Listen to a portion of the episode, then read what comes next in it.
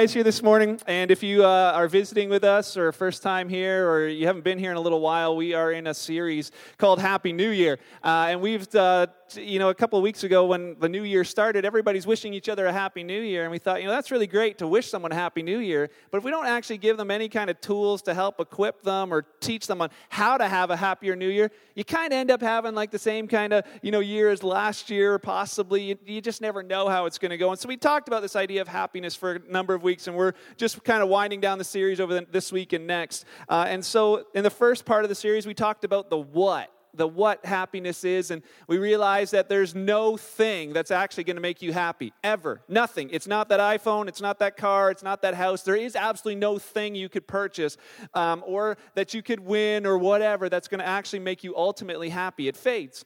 We also learned that peace, if you, you could have all kinds of stuff, but if you don't have peace with others, if you don't have peace with yourself, and if you don't have peace with God, that happiness is going to be short-lived. You see rich, you know, people with all kinds on any spectrum of the of the financial scale that uh, they have it all, but they're unhappy. And peace is oftentimes one of the reasons why.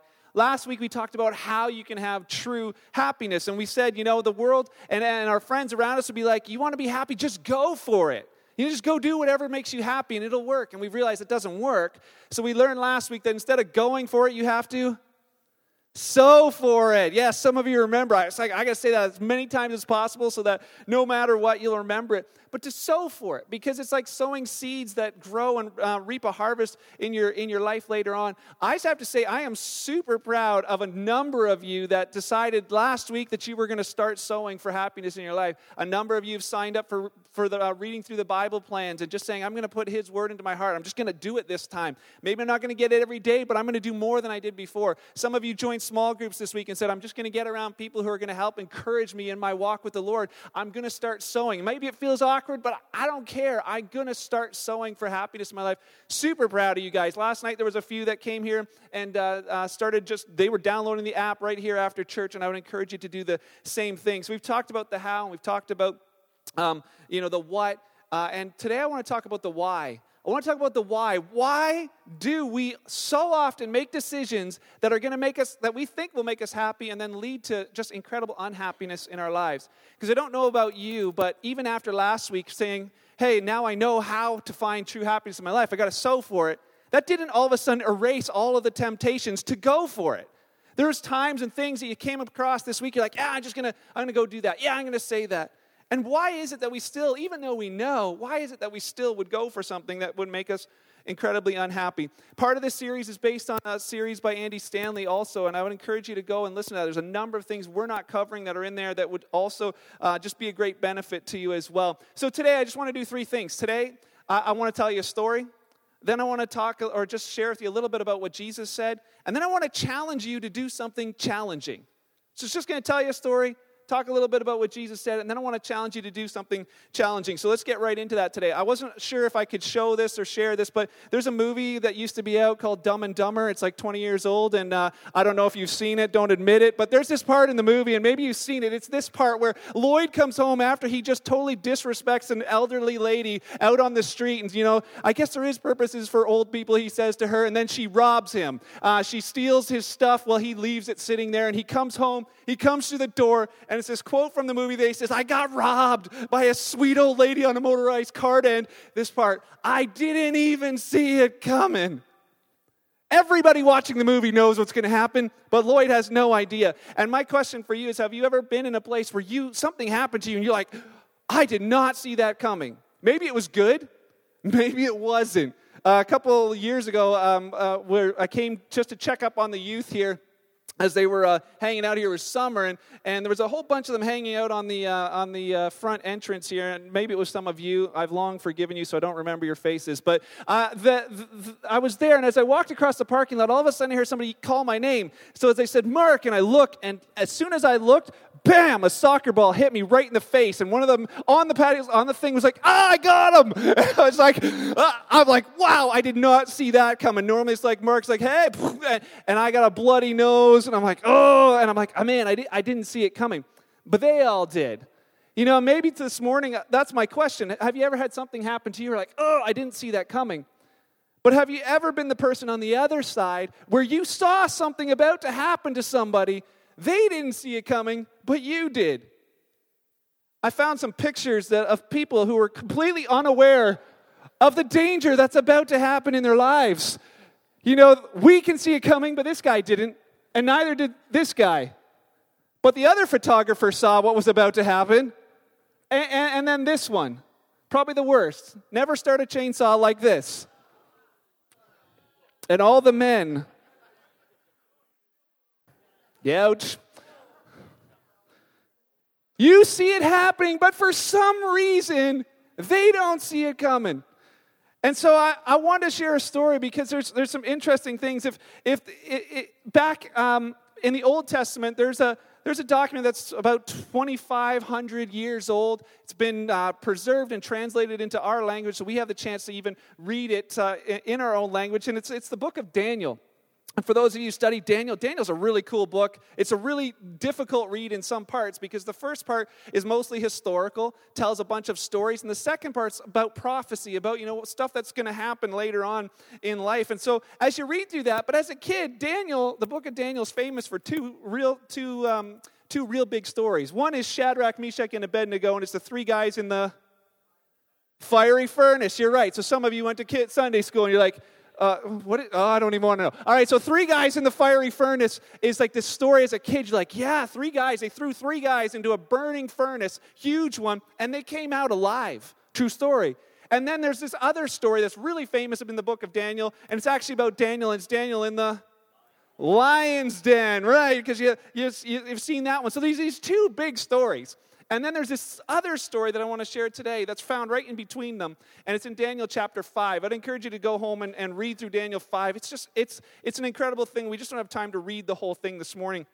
I just want to kind of paraphrase what happened there. There was a, a king called Nebuchadnezzar who was the king of Babylon, and he was super proud about you know, the fact that he thought he was God. And, and then God said, Yeah, I got other ideas about that. You're not God. And, and uh, you know, if you don't, if you just allow your pride to lead your life, it's, it's going to ruin you. And he's like, I will do that and it did ruin him. He ended up kind of losing his mind and he was wandering around in the fields like an animal. And then there's this amazing story how God restores him. He repents and says, You know what, God, you're God, I'm not.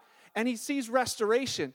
Well, there was a young guy around that time called Belshazzar who saw this happen. He watched this happen to this king. He knew these stories about um, King Nebuchadnezzar. And after King Nebuchadnezzar's reign was over, there was nobody really in charge. So everybody just did whatever they wanted. And you know what they did? They decided, let's push the envelope as far as we can to have them as much fun as we can, and anything goes. So it says, you know, even the, the, the Greek um, historians, they write about this time, and they're like, it was just full of excessive drinking and debauchery. And we're like, debauchery? What's debauchery? Deba- we don't really say that, you know. Last, you know, like, hey, yeah, last night I went out and I got debauched. You know, no, nobody says that. But basically, the idea is that it's the excessive amount of sensual pleasure. Whatever you can do, it's like I'm going to do that to the max. And he says this is kind of how everybody was. And then in this time frame, Belshazzar he becomes the king. And so he's the king of this, of this group of people that all they do is just like, let's just push the envelope. Let's smoke anything, drink anything, sleep with anything. Let's just do whatever. And so he becomes the king, and he's just like them. So it's in Daniel chapter 5, it talks about how he has this massive party. And you say, you know, you've been to some parties, and maybe you've been to like the cool party, think about your member, whatever it was. This was the party to top all parties. This guy invites a thousand people over to his house and tells them to bring their friends. So a thousand people come over to his house. He has all the money because he's the king. He spares no expense. He's, they're, they're drinking away. They're just having a, a great old time. But it isn't enough because it never is. And so as he's partying and having this, this great big party, they realize, you know what? We're missing something, guys. You know, we got all the prostitutes, we got all the wine, we got everything, but we're missing something. Like, yeah, you know, this party sucks, you know. And he's like, I know what we got to do. He's like, let's go get the sacred goblets from the temple of Israel and let's drink out of those goblets instead because that'll be even cooler. And so they're like, yeah, good idea, man, good idea. So they go, they send their guys, they go and get these, these, these, um, these sacred goblets, these glasses that, that were simply meant, God had said, these things are only to be used ever to worship me. That's what they're for. And this was back in Old Testament times. We don't have stuff like that today. Don't worry if you're visiting church. Like, we're not into weird stuff like that. But here's the, here's the thought. He says, yeah, let's go do this. And so they go and they start drinking out of these gold goblets, and they're like praising the gods of steel and, uh, and, and stone and whatever else. And all of a sudden, it was like they crossed the line. All of a sudden, God comes in and He says, You know what? That's it. This, this, this has gone too far. And as they're parting away, all of a sudden, a hand just appears out of nowhere. Just the hand, nothing else. And it starts writing on the wall. And the king, it says he sees it, Belshazzar sees it, and he's terrified. And at first you think, well, Belshazzar sees a hand. You think, well, he must be way too drunk. That's what, you know, you see stuff. And it's like, as he's writing on the wall, everybody sees this handwriting on the wall. And all thousand of them are like, look at, like, what is that? that? And it writes this message on the wall that none of them understand. They're like, they, they, they recognize the letters, but they don't understand what the words mean. And so they're, they're kind of terrified, but they're like, oh, well, I don't know. Let's, let's just keep partying until somebody can figure out what it means. Belshazzar's mom or mother in law, I forget which one, she's there and she's like, Hey, I know somebody who can help figure out what that means. His name's Daniel. And uh, so he says, Call him and, and he'll, he'll, he'll explain it to you. So Daniel comes and he's like, he looks at and he's like, Yeah, I can tell you what that means. It's just three words Mene, Tekel, uh. And he says, Those three words, all they simply mean is that God's judging you based on what the, the way that you've lived your life so far. He says, You've not measured up and your kingdom is over. And the king has said he had promised that there'd be gold and robes to whoever could translate this. And she's like, All right, that's a sucky message, but give him the gold and give him the robes and let's party on. They continue to party, and it says that, that as even the it's, it's the Greek um, historians that write about it that they were still madly partying when Darius the Mede and the Persians came in that night, that very night, took over his kingdom and ended his life. And as Daniel's like we tell the story like, well, what, what is that? What's the story all about? The point of the story is this that Darius, I mean, that uh, Belshazzar's kingdom was already over. He didn't know it, but the writing was already on the wall. The writing on the wall said, Your kingdom is over. Unhappiness is coming your way soon. But he wasn't aware of it. And so, my question for you today is this We make these decisions that lead to incredible unhappiness. And my question for you is Is there writing on your wall? Is there writing on the wall of your life that's telling you something's coming, but you're not aware of it? See, it breaks my heart as a pastor to watch people make decisions over and over. It breaks my heart when I do it. It breaks my heart to watch my kids make decisions over and over and over, or just even watching them make decisions that you're like, this is not going to go well for you. I can see it coming, but for some reason, they can't see it coming. And so I wanted to challenge you with a, a pretty challenging thought this morning. Is there writing on the wall of my life that's predicting unhappiness that I don't know about yet? And you're like, well, how am I supposed to know if I don't know? We're going to find that out. So this morning, uh, I want to take a look at what Jesus said. So just to set the scene, you can turn your Bibles to the book of John. Just remember this story as we go through. In the book of John, Jesus is uh, in Jerusalem. And just so you know, Jesus did not live in Jerusalem. He would travel to Jerusalem every once in a while, probably for the festivals that happen there. That's when most of the Jewish people would go to Jerusalem. And there was a festival happening called the Dedication of the Temple Festival. And you would know it as Hanukkah if you've, if you've ever heard of it. It was celebrated back then. And they would go to this place because the temple, for about 200 years, it, it, 200 years earlier, it had been completely um, overthrown and destroyed, and they had, they had realized that uh, at that point it had been restored, and so they, they would get together to celebrate that every single year. And every single year, they would go and they'd read from Ezekiel chapter 34, which is in the Old Testament. It's this, again, this, this document, a prophecy, where God said to a guy named Ezekiel, He said, Listen, I want you to go and I want you to give a message to the, to the, the, the, the, bad shepherds of Israel, the, the leaders of Israel, the spiritual leaders. They're not taking care of the people. They're, they're, they're, they're robbing from them, they're controlling them, they're being terrible leaders. And he says, You know what? I want you to tell them they've got to change or, or else something's gonna, something bad's going to happen. And so they would read this um, over, and they didn't change. And God said, you know what, I'll be the good shepherd instead. If they, if they won't change, then here, you know, that's, I, I'm still going to be the same. I'm still going to be a good shepherd. And so what ended up happening, they lose the temple, and that's why this whole, uh, they had lost it and it had to be rededicated. And so when the priests would come, they'd be reading this. All the um, spiritual leaders, religious leaders, they'd be reading these documents and saying, okay, Does our life measure up uh, with what he had said to those other bad guys? We don't want to be bad shepherds. And so Jesus knew that everybody who's uh, spiritual leadership, they're all reading this kind of stuff. And, and so he's walking along with uh, disciples. He begins to tell them stories. He's like, you know, everybody's probably thinking about shepherds and sheep right now in town. I'm going to tell you guys like a story about sheep and shepherds. So he begins to tell them this story. And he says, you know, there's, there's, a, there's a thief that would try and, you know, jump over the wall of the sheepfold and, and we don't really talk about sheep and shepherds much, but they did. And, and there was like, they would put their sheep in this little short walled um, uh, area out in the, in the desert, and the, they put like uh, thorns along the top, and they leave one opening where they would guard that opening. And he says, But you know, there's thieves. They don't come into the opening. They hop over the wall and they, they kind of, you know, they sneak in. And, and, he's, and so he's talking about this and he shares it for a few verses, and then everybody's looking at it just kind of like you're looking at me, like that glazed look on their faces, like, we don't get it. And so it says the people didn't understand. And so Jesus says, okay, let me let me explain it a little bit differently. And so he says this in John chapter 10, verse 10. So he says the thief's purpose is to steal, is to kill, and is to destroy. And he says that, you know, the thief, that's the, that's the purpose, is, but my purpose is to give them a rich and satisfying life. So Jesus first describes a thief in their life. And so he says, you know, the thief's the one who kind of sneaks over the wall. He's not the one who comes in through, through the door, through the gate. And his purpose, when he comes, when a thief comes, he's like, he comes to kill the sheep because he wants the meat. He'll come to steal the wool or the milk, or he'll just come to destroy, you know, their surrounding area and, and break down their protection. And he says, he doesn't come to do anything good. And then he's like, and just so you know, you guys are, he says, I'm not just talking about sheep, I'm talking about your life.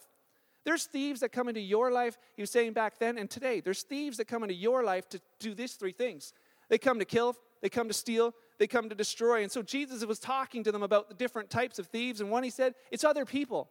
Other people can come into your life and they, they can try and you know steal and rob and, and, and destroy. He said there's religious leaders. There's people that you look up to and you're following, but they don't actually care about you. He's like, they're there to get your money, they're there to control you. He's like, don't follow people like that. He says, there's a better way, and we're going to talk about that in a minute. There's other thieves, though. There's thieves like the devil.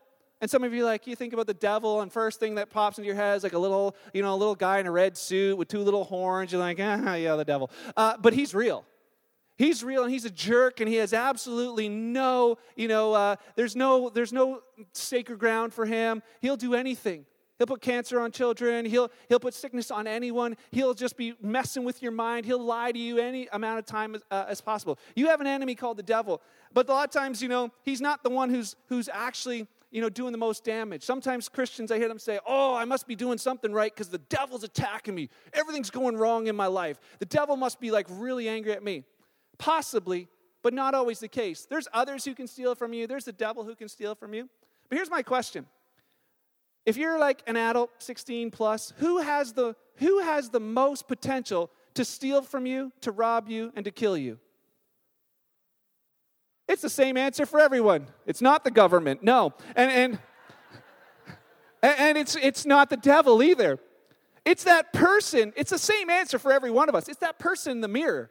It's that person that you look at when you look in the mirror and some of us maybe today this will be eye-opening for you. But do you realize do you realize that you could be the greatest thief in your own life sometimes? We don't really like to think about that all the time, but if you think about it, all the decisions that you regret and all the things that brought unhappiness in your life, you were there for those decisions. You know, it was like there was the things where you bought it and, and, and you leased it, or you ate it, or you drank it, or you smoked it, or you dated it, or you slept with it, and then you married it. And we'll just stop there. But that you you were there for all of that. Uh, and so sometimes we want to blame someone else and we're like, oh, it's my mom, my dad, you know, it's my spouse, it's my boss, it's the devil, you know, he must be the one attacking me. But maybe, quite possibly, it could be that you were sowing for some things in your life and you're reaping them right now. This unhappiness is something that possibly you could be stealing from your own self. So we don't know much about sheep and shepherds. We don't really, we don't really have a lot of those around here. But, but Jesus they, understood it well. And so he would, he, Jesus was actually comparing the people and comparing us to the sheep. And you think about that, you're like, sheep are like dumb, they're, they're stupid, they wander around aimlessly. It's a little bit offensive for somebody to like compare us, you know, uh, to sheep. You start thinking about it, like, I, I don't know if I like that that much, but I want to just challenge you with this. You probably shouldn't be offended by that. You know why you shouldn't be offended when he says, you know, sheep are kind of dumb and, and stupid or, or, or, or aimless? Here's why because you bought it, you leased it, you ate it, you smoked it, you drank it, you dated it, etc., etc., etc. For the record, you've all made some bad decisions.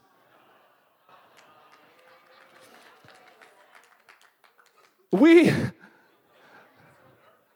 I know that's a dad joke, but we, do you ever realize that we don't really have our best interest in mind sometimes? We don't. We think we do, but we don't. It's why we have these things called regret. And there's enough unavoidable pain in our lives, people dying in our lives, things that happen that are out of our control that bring pain into our lives. So there's really no need for us to bring more pain into our lives unintentionally or to create more pain. So here's the question Why do we make decisions that ultimately rob us of true happiness, something that we want? I'll give you three thoughts. You can jot them down, you can check this out again later. Number one is this we don't see the writing on the wall. One of the reasons we make these decisions is we don't see the writing on the wall. Belshazzar was still partying, even though the writing was on the wall that said, Your kingdom's gonna end. Unhappiness is coming for you. He didn't understand it. See, because here's why true happiness, we learned last week, it's not immediately accessible. It's not like you can just say, okay, I'm going to do this and I, oh, I'm going to be happy. We know that it doesn't work that way. We know that it's you sow for it, and down the road, you realize, oh, I'm reaping the benefits, and it's happiness. But the second side of that is also true that unhappiness is also not immediately accessible. It's not like you make a decision and immediately there's pain in your life. Because if there was, there's, you know, there's, we, we probably wouldn't do half the stuff we would do. See, you sow and you reap for both of those things. You sow for happiness and you sow for unhappiness. It'd be like me standing up here and be like, I'm just gonna fall, you know, this is gonna hurt, but I'm gonna do it.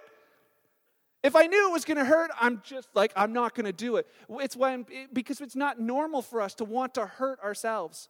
For those who self harm, we, we don't say, hey, that's fine, you do whatever you want to do. We try and find help for them because it's not normal for us to, to hurt ourselves. Solomon said it this way in Proverbs chapter 6. He was just a guy, incredible wisdom, but he said this thoughts. He says, Can a man scoop a flame into his lap and not have his clothes catch on fire? What's the answer to that? No, because he's actually saying this to you. He says, can a, can a man scoop a flame and put it in his, in his clothes and his clothes not catch on fire? And we know the answer is no. Then he asks this next question. He says, Can he walk on hot coals and not blister his feet? And this is like before they had you know, shoes that could handle this. There's no asbestos shoes. He's saying, Can, he, can anybody just walk on hot coals and not blister their feet? And the answer is no. Why? Because it's common sense. It's like we get that. Then he says, Here, the same thing is this. So it is with a man who sleeps with another man's wife. He who embraces her will not go unpunished. So I don't know about you, but I haven't seen anybody putting coals in their in their fi- in their clothes and catching on fire lately. Haven't seen that. I haven't seen anybody walking on fire, you know, in their bare feet and uh, you know just to see what happened. We don't see much of that. But how come we see the other one all the time? Why is it? You know why it is? Is because we don't see the writing that's on the wall. He's Solomon saying, you know, when this happens, the writing's on the wall for you. It will not go well for you. We see it all the time. You know, that girl who's going to break up with her boyfriend because he's, you know, he doesn't treat her very well. And everyone else around sees it, but all of a sudden they break up and he's shocked. And you're like, buddy, the writing was on the wall. We could all see that coming. The boss who's going to fire that girl at your job because you know she's irresponsible and, and then she's shocked and she's like, I gotta, I gotta sue or whatever because you know this is unlawful or, or inappropriate. And we're like, what? Everybody could tell. The writing was on the wall. You were going to lose your job. The guy who can't figure out why he can't get a job or keep a job, he's lazy, but he can't see it. And the writing's on the wall for his life, but he doesn't see it. That marriage that's in trouble because of the way they talk about or to one another. And the writing's on the wall, but they don't see it. The way that dad belittles his children. You hear him talking down to his kids all the time, and you realize that relationship's headed for brokenness. The writing's on the wall, but they don't see it the person who eats whatever they you know whatever they want all kinds of unhealthy food and you watch them you think man you can't you can't live like that and they don't care and it's like the writings on the wall. The things we watch people do and they don't see it happening. I want to say this unhappiness is not immediate but it's imminent. When these decisions are made the writings on the wall even if it isn't happening right now you're like oh i didn't feel good but one of the thoughts is this one of the reasons we make decisions that ultimately rob us of true happiness is we don't see the writing on the wall. The second is this we misunderstand the difference between pleasure and happiness. We have this thought, I just want to be happy. And we have this confusion between these two words of happiness and pleasure. Here's the, here's the two words I want to look at this, this morning the word happiness and the word pleasure. Here's the definitions of them. We have that. Pleasure. Pleasure is a feeling of, of happy satisfaction and enjoyment. It's a feeling, just so you know. Pleasure's a feeling of happy satisfaction and enjoyment.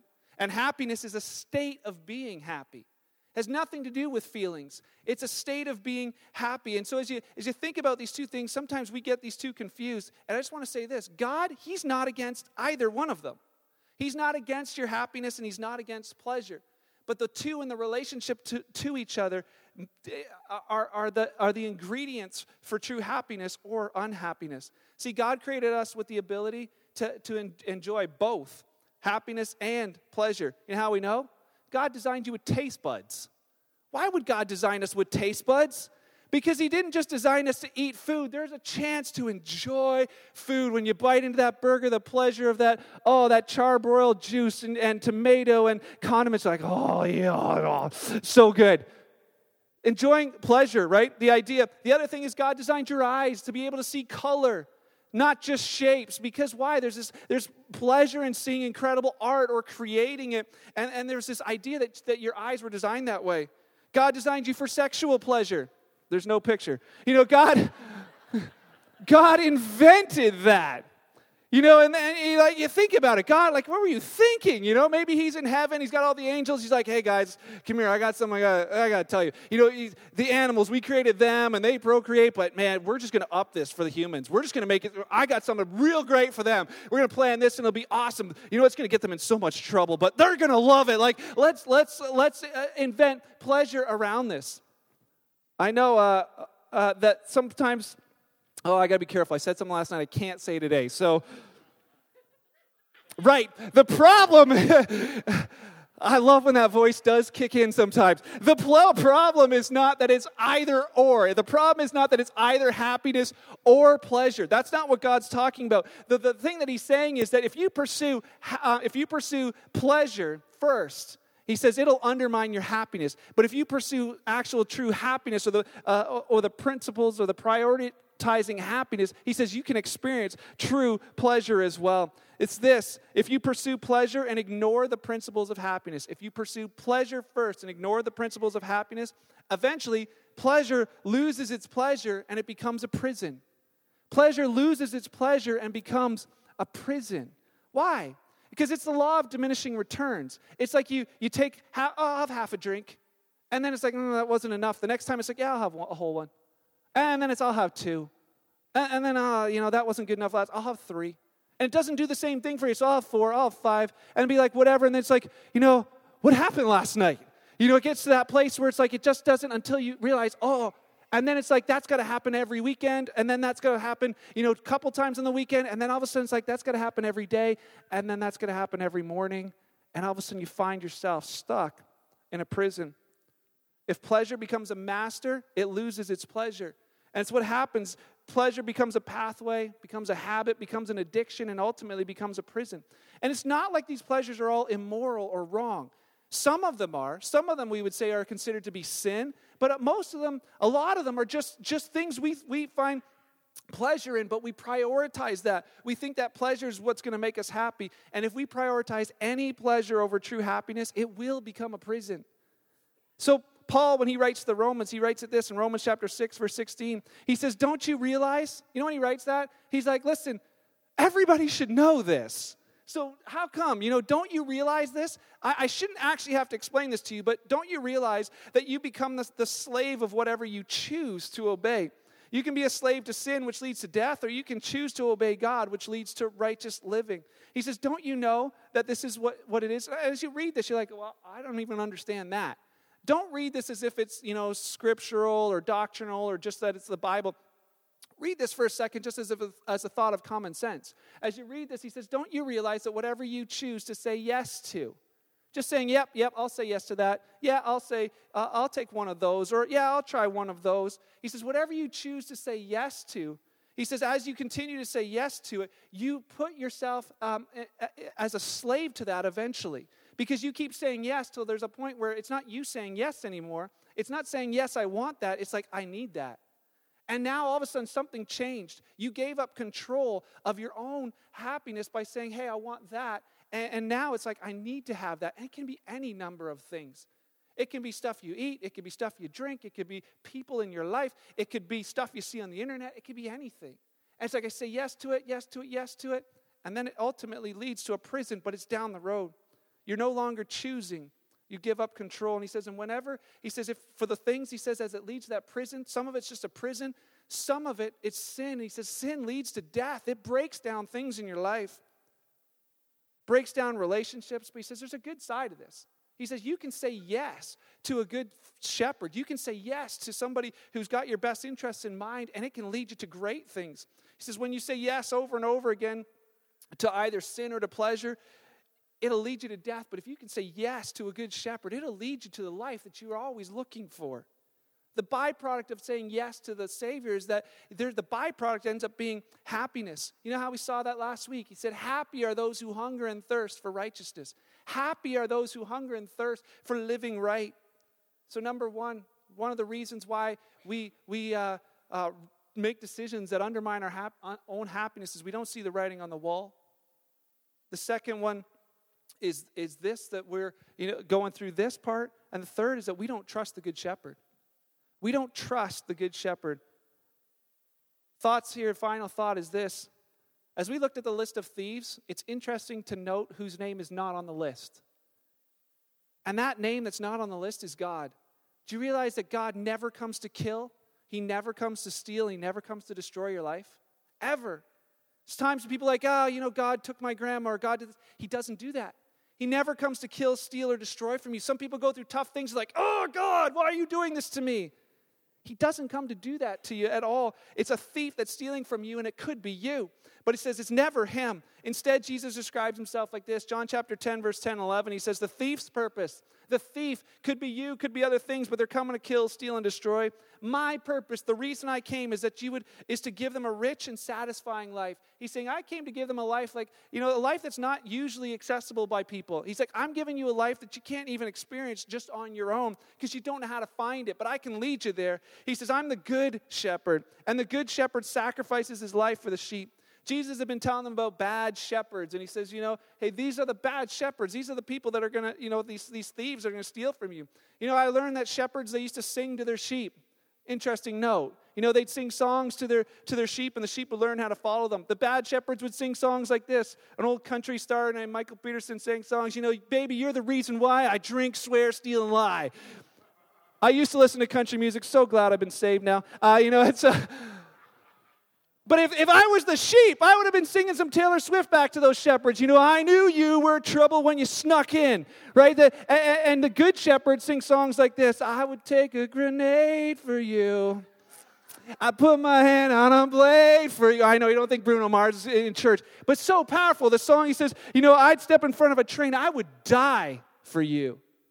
He says, The good shepherd, he says, This is what I'm saying to you, that, that I am for you. The whole Bible points to this idea that Jesus would die for us. And if anybody lays down their life for you, they're for you. For some of you think, you know, as a follower of God, you think he's always angry. He is for you. He's for you if you know him or if you don't know him. He's desiring that you would follow him instead of destroying your own happiness, what you're really searching for. He says, I'm the good shepherd and I can lead you to life and I can lead you through life if you would just follow me. True happiness isn't immediately accessible. But Jesus would say to you, you know what? If you sow better, you'll reap better and you'll feel better. If you sow better, you'll eventually reap better and you'll feel better. If you follow me, you'll have the opportunity to experience true life and true happiness. See, the thing is for us, it's all about this feeling thing. When we feel unhappy, we want to feel happy, and so we go for pleasure. We go for the thing that we think is going to make us happy, and it doesn't. We decide, oh, I don't feel too happy. Let's go shopping. Ching. I don't feel so happy. Well, that guy's got some stuff that always makes me happy. I'll call him. I don't feel so happy. I wonder what she's doing tonight. I don't feel so happy. I wonder what's in the fridge. It's these things that we make these decisions. But any pleasure that you look to to make you happy, in those moments will ultimately become your prison. So I want to finish with this. Tell you a story, tell you what Jesus said about some stuff, and now I want to challenge you this morning to do something challenging. So if you're sleeping, I want you to wake up. This is the most important part. I want to challenge you. I know they're all looking around. It was nobody. Challenge you to do something challenging. I want you to ask yourself some tough questions. Not for me, to ask yourself some tough questions simply for you. And you don't have to answer them for me, you just get to answer them for you. My questions for you this morning are these Is there writing on the wall of your life? Maybe you didn't know it when you came here this morning, but now you're sitting here and like, some of those things you said, oh, I don't like where that's going to lead me. Is there writing on the wall of your life? That's, is there writing on the wall that's leading to unhappiness in your life? You didn't see it coming, but, but you do now. Or maybe for you, the question is this Is there a pleasure that's slowly taking you prisoner? Is there something that you keep saying yes to and you didn't realize, but if you continue to say yes to, it's probably going to lead to unhappiness in my life and those around me that care about me? Why do we ask you to answer that? Because one day you're going to wish that you had stopped saying yes. One day you're going to wish saying, "Oh, I don't I hate that I find myself in the prison. Why didn't I see it coming? Why didn't I stop answering the door? Why didn't I stop saying yes?" And for you if you have say, "You know what? I don't even know how to answer those questions. I'm not really sure." Here's my other question for you. Do you have people in your life who are close enough to you, who care enough about you that you could ask them that question? Don't ask anybody this question. Don't go to your like people at work around the water cooler like, hey, is there stuff in my life you think I should change? Because they'll tell you stuff you don't want to hear. But I'm talking about the people who know you, care about you, love you, and said, listen, you know what? Hey, I got, is there things in my life that, that you think that I should change? Don't miss it just because a baby cried. like, oh, baby, good, I get out of this question. Is there things, is there people in your life that they may see it coming that you don't, seeing the blind spots? And this, this is the thought no matter what your answers were to those questions, this is the final thought. What are you going to do about the answers that you just gave to yourself? Oh, good, I learned something about myself. What are you going to do about the things that you found? By God's grace this morning, would you be willing to say, you know what? There is some pleasures in my life that I keep going for that are, I can tell now, they're going to lead me to a prison. Would you, by God's grace, be willing to trade those pleasures in instead and follow Him and just trust Him that true happiness is, is somewhere down the road for you without that? Are there things in your life, are there people in your life that you think maybe I need to change some of these things? Why? Because the story ends like this Belshazzar did nothing once Daniel told him what the prophecy meant. And, and this is what was said at the end. Because, Belshazzar, you did not change your mind, because you did not repent, he says, because you didn't, and that's all that means repent, is change your mind about what you're doing. He says, this is the end result. He had an opportunity, but he didn't take it. And he died that night. So, my question for you is what are you going to do about the things going on on the inside, about God's voice on the inside? It might require some extreme measures. It might require some things. Maybe for you, it's like making some different decisions in your life. Now, maybe it's going to be some making some major changes in your life. You realize, I can't hang around with those people anymore because every time I do, I say yes to that.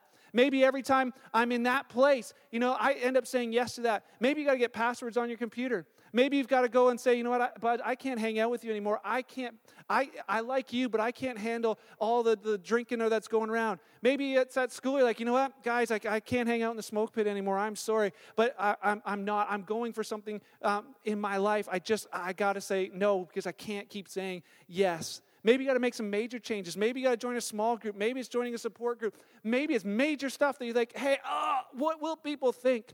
Who cares what they think? Because it's your true happiness that, that, that may be robbed from you. And the writing could be on the wall. And maybe today the ultimate thing is this that you say, you know, the biggest decision I'm going to make today is that I'm truly going to follow Jesus. Maybe that's where it is. You get to that place and say, you know what, I've done, I've, I've tried finding it in all these other areas, and it really hasn't happened. It's not saying a prayer and like, okay, Jesus, I invite you to my heart. It's like, Jesus, I want to know how you want me to do life every single day. And I'm going to read your word to find it. I'm going to spend time with people who are going to encourage me in it. And I just want to grow with you. The byproduct of it will be true happiness in your life. I know this is one of those messages like, yeah, amen, that was awesome. It's like one of those ones like, oh, that hurt. Still good. Let's pray. Father, I, I want to say thank you for your word. Thank you that you care enough about us to challenge us sometimes with the way that we do life. God, thank you that you gave us the opportunity and ability to enjoy true happiness, but also life the way it's supposed to be. And Lord, we know we have enemies. We know there's things that try and rob us. I just pray, Holy Spirit, that this week we'd recognize your voice as we face these things, that you would just tweak something on the inside of us to realize, no, I don't want that. Uh, God, what do you want me to do? I need that in my life every day, and I thank you for that. Holy Spirit, I pray that you lead and direct our lives as we leave this place, but not that we would only experience this, but that we'd be able to show it to our world around us. Thank you for the awesome stories uh, uh, that were shared earlier, just about you speaking through people's lives, even over the phone. I pray for more of that this week in your name and uh, for your glory. Thank you for this great group of people you put together. Love being with them and pray that uh, as they go from here, they would uh, shine bright for you uh, and experience the benefits of that. In your name we pray. Amen.